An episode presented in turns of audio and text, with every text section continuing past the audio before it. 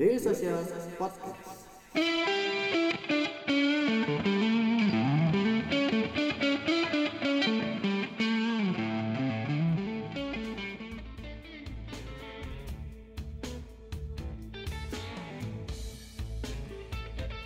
obviously proses di awal kami harus educate nih. Kenapa sih kita bisa mempercepat prosesnya? Jadi contoh kayak gini, kalau mereka bilang bahwa mereka akan beli cara uh, konvensional. Proses dalam satu perusahaan pasti mereka butuh dokumen yang namanya uh, quotation untuk Oke. mereka bisa dokumentasi Yeah. supaya nanti bisa diaudit. Nah, Yeah. satu quotationnya mereka harus nelpon, harus dapetin informasi dari perusahaannya, Hmm. banyak waktu tunggunya, belum pembandingnya. Hmm. Rata-rata butuh tiga, tiga uh, harga pembanding. Di Yeah. sisi MBIS, semua prosesnya udah terjadi di back end. Jadi mereka ngeklik satu SKU udah langsung muncul. Nah, Semua barangnya. semua barangnya. Nah, SKU kalau di MBIS itu yang totally different dengan sekarang banyak e-commerce. Hmm. Kita uh, single uh, SKU. Jadi kalau kita misalnya bicara nih ke suatu laman marketplace, kalau Hmm. saya ngetik misalnya suatu merek uh, handphone tertentu, Yeah. dia mungkin langsung munculnya 100. Oke. Dan sering kali informasinya juga nggak apple to apple nih. Ya. Ada yang Ada yang kapasitasnya berapa, ya, apa ya. segala macam uh, deskripsinya juga, juga berbeda-beda. Ya. Nah, di sini benar-benar manage SKU karena kami but- butuh semua pembandingan itu harus apple to apple. Jadi informasinya cuma satu nih, MBIS yang drive. Oke. Nah, semua seller harus menyesuaikan dengan uh, konten yang MBIS sediakan. Hmm. Di sinilah proses pembandingan harga, pembandingan item dari perusahaan-perusahaan yang tadi konvensional itu akan lebih mudah. Immediately dengan satu klik mereka langsung dapetin seluruh informasi serta pembanding yang dibutuhkan. Oh. Jadi nggak sampai menit-menitan, bahkan detik pun udah langsung Udah kejadian. langsung, udah langsung kebuka ya mas ya? Betul. Kayak gitu. Jadi memang eh, sama seperti eh, apa ya? Terjadinya digitalisasi di Indonesia mungkin ya belum semuanya menyadari bahwasannya itu Betul, betul. hari Jadi ini proses edukasi harus tetap ah, edukasi. berarti Betul. tetap tetap bu- dibutuhkan edukasi lah Betul, Mas, ya. betul. Gitu. Nah, sekarang kalau misalkan berbicara dengan tentu saja bisnisnya seperti ini mungkin MBIS bi- boleh dibilang sebagai pionir. Hmm. Tapi mungkin tidak sendiri ya, Mas. Betul, Sudah sudah ada mungkin yang bisa Iya, iya. dibi- kita bilang sebagai kompetitor. Iya, iya, iya. Nah, cara MBIS menghadapi kompetitor itu dalam dunia bisnis seperti ini itu seperti apa sih, Mas? cara menghadapi kompetitor Mm-mm. saling belajar aja sih mas karena Saling kalau belajar. menurut saya sih gini kompetitor nggak tidak selalu buruk mereka Iya. yang adalah kompetitor adalah sebenarnya motivator terdekat yang bisa dapetin semua any bisnis lah ya Oke. dengan adanya kompetitor berarti kita tahu mana yang mereka yang lebih baik berarti kan kita harus menciptakan sesuatu yang Iya. lebih baik juga dan obviously kalau menghadapi kompetitor dari sisi ambis harus selalu berinovasi supaya at least Hmm. kita bisa mungkin tujuh langkah di depan mereka karena kompetisi di mana pun paling mudah adalah mereplikate Iya. siapa pun yang ada di depan. Iya. Nah, buat mereplikate butuh waktu. Jadi kalau misalnya kita, dan obviously semua semua solusi-solusi yang bisa ada pasti akan ada lah pihak lain yang akan berusaha mereplikate. Iya. Usaha kami adalah supaya bisa menciptakan jarak yang cukup supaya replikasi yang terjadi itu tetap bisa dikalahkan dengan inovasi yang kami Inovasi jalankan. ya. Itu aja sih. Jadi nggak apa ya, nggak sikut-sikutan dengan kompetitor, Mas. Kalau dibilang sikut-sikutan sebenarnya at the end of the day dari Pasti ada. dari pasti ada. Oke. Karena of the day pasti ada pelanggan-pelanggan yang mungkin sebagai portfolio seksi nih Iya, buat buat diambil. Cuman kenapa kami kita nggak nggak terlalu khawatir juga karena MBIS menempatkan diri sebagai e-procurement solution. Pada Hmm. waktu solusi kami itu tap in ke Hmm. dalam suatu uh, SOP perusahaan, itu udah menciptakan uh, automatic barrier of entry Oke. nggak nggak perusahaan itu kan rigid ya iya. nggak mudah buat mereka ngerubah SOP-nya kalau Hmm. SOP-nya udah nempel ke SOP MBIS nggak gampang juga mereka harus shutdown and then change tuh Iya, antara SOP ha, ha. itu aja sih sebenarnya Dek, ngobrol yuk. Ngobrolin apa bang? Ngobrolin startup bareng Daily Social.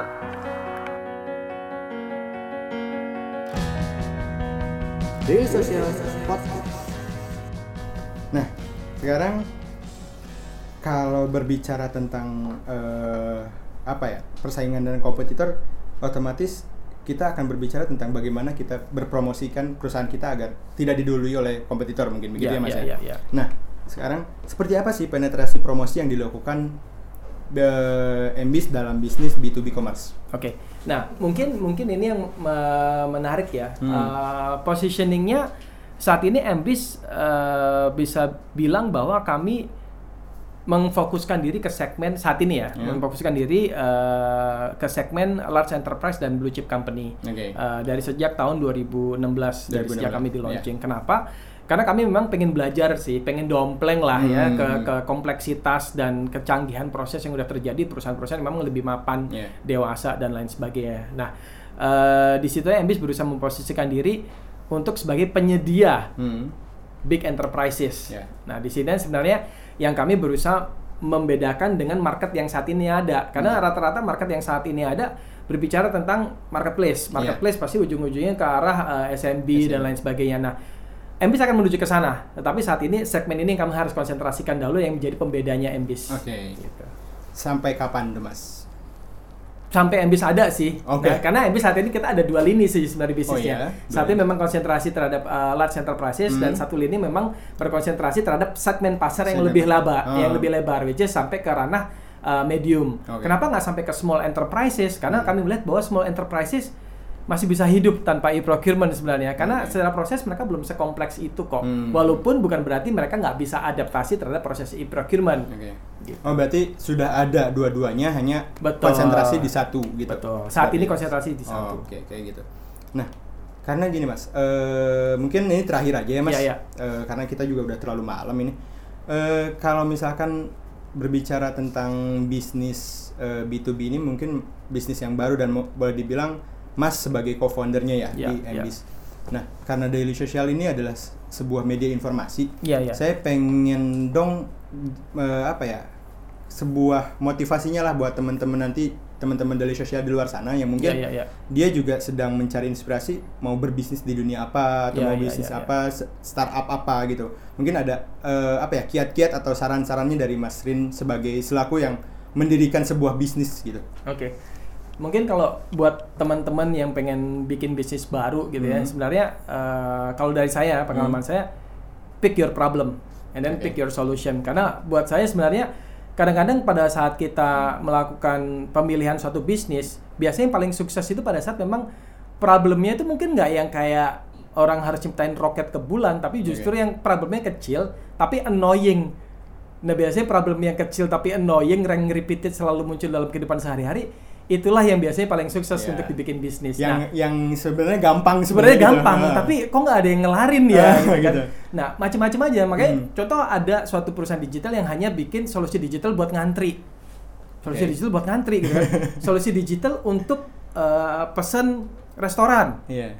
kenyataannya emang annoying gitu Iya, kan pas iya. restoran lagi rame lapar nggak bisa masuk suruh nunggu lah buset pindah gitu kan Nah, annoying tapi kenyataannya Hmm. justru malah laku solusi-solusi ya. solusi kayak gitu ya ada lah obviously memang uh, problem semakin problem suatu be- semakin problem uh, besar suatu problem biasanya tantangannya semakin gede tapi biasanya Hmm. opportunity juga semakin gede nah Oke. intinya kalau buat teman-teman yang yang mau bikin startup lain, lain sebagainya pick your battle aja sih sebenarnya Oke, mau pick larinya your ke mana battle.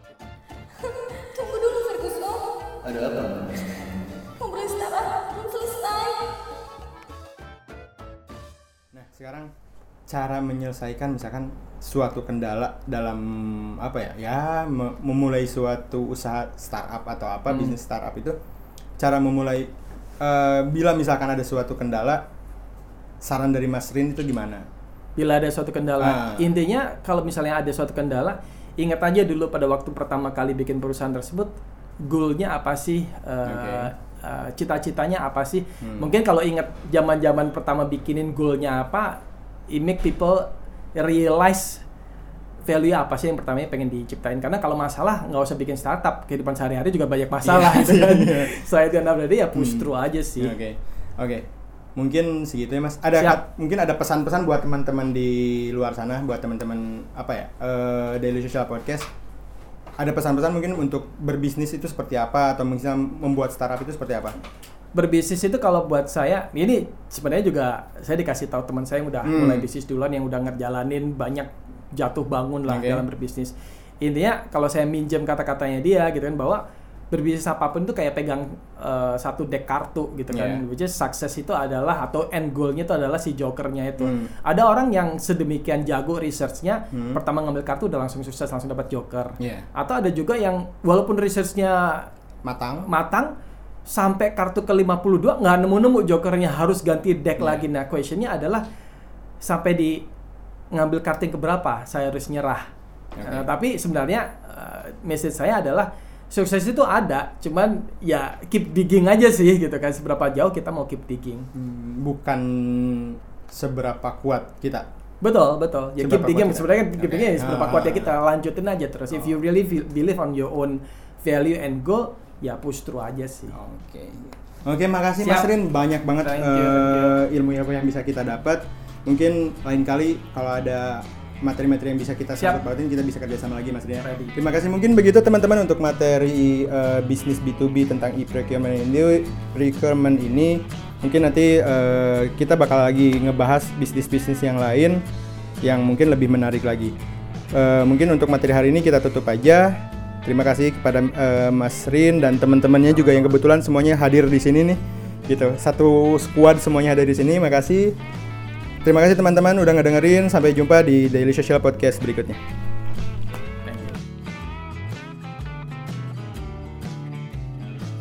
Terus keep in touch bersama kita di dailysocial.id untuk website kita. Di Facebook kita ada dailysocial.id, di Twitter kita ada @dailysocial dan di Instagram kita ada @dailysocial_id. Di LinkedIn kita ada Daily Social dan di YouTube kita ada Daily Social.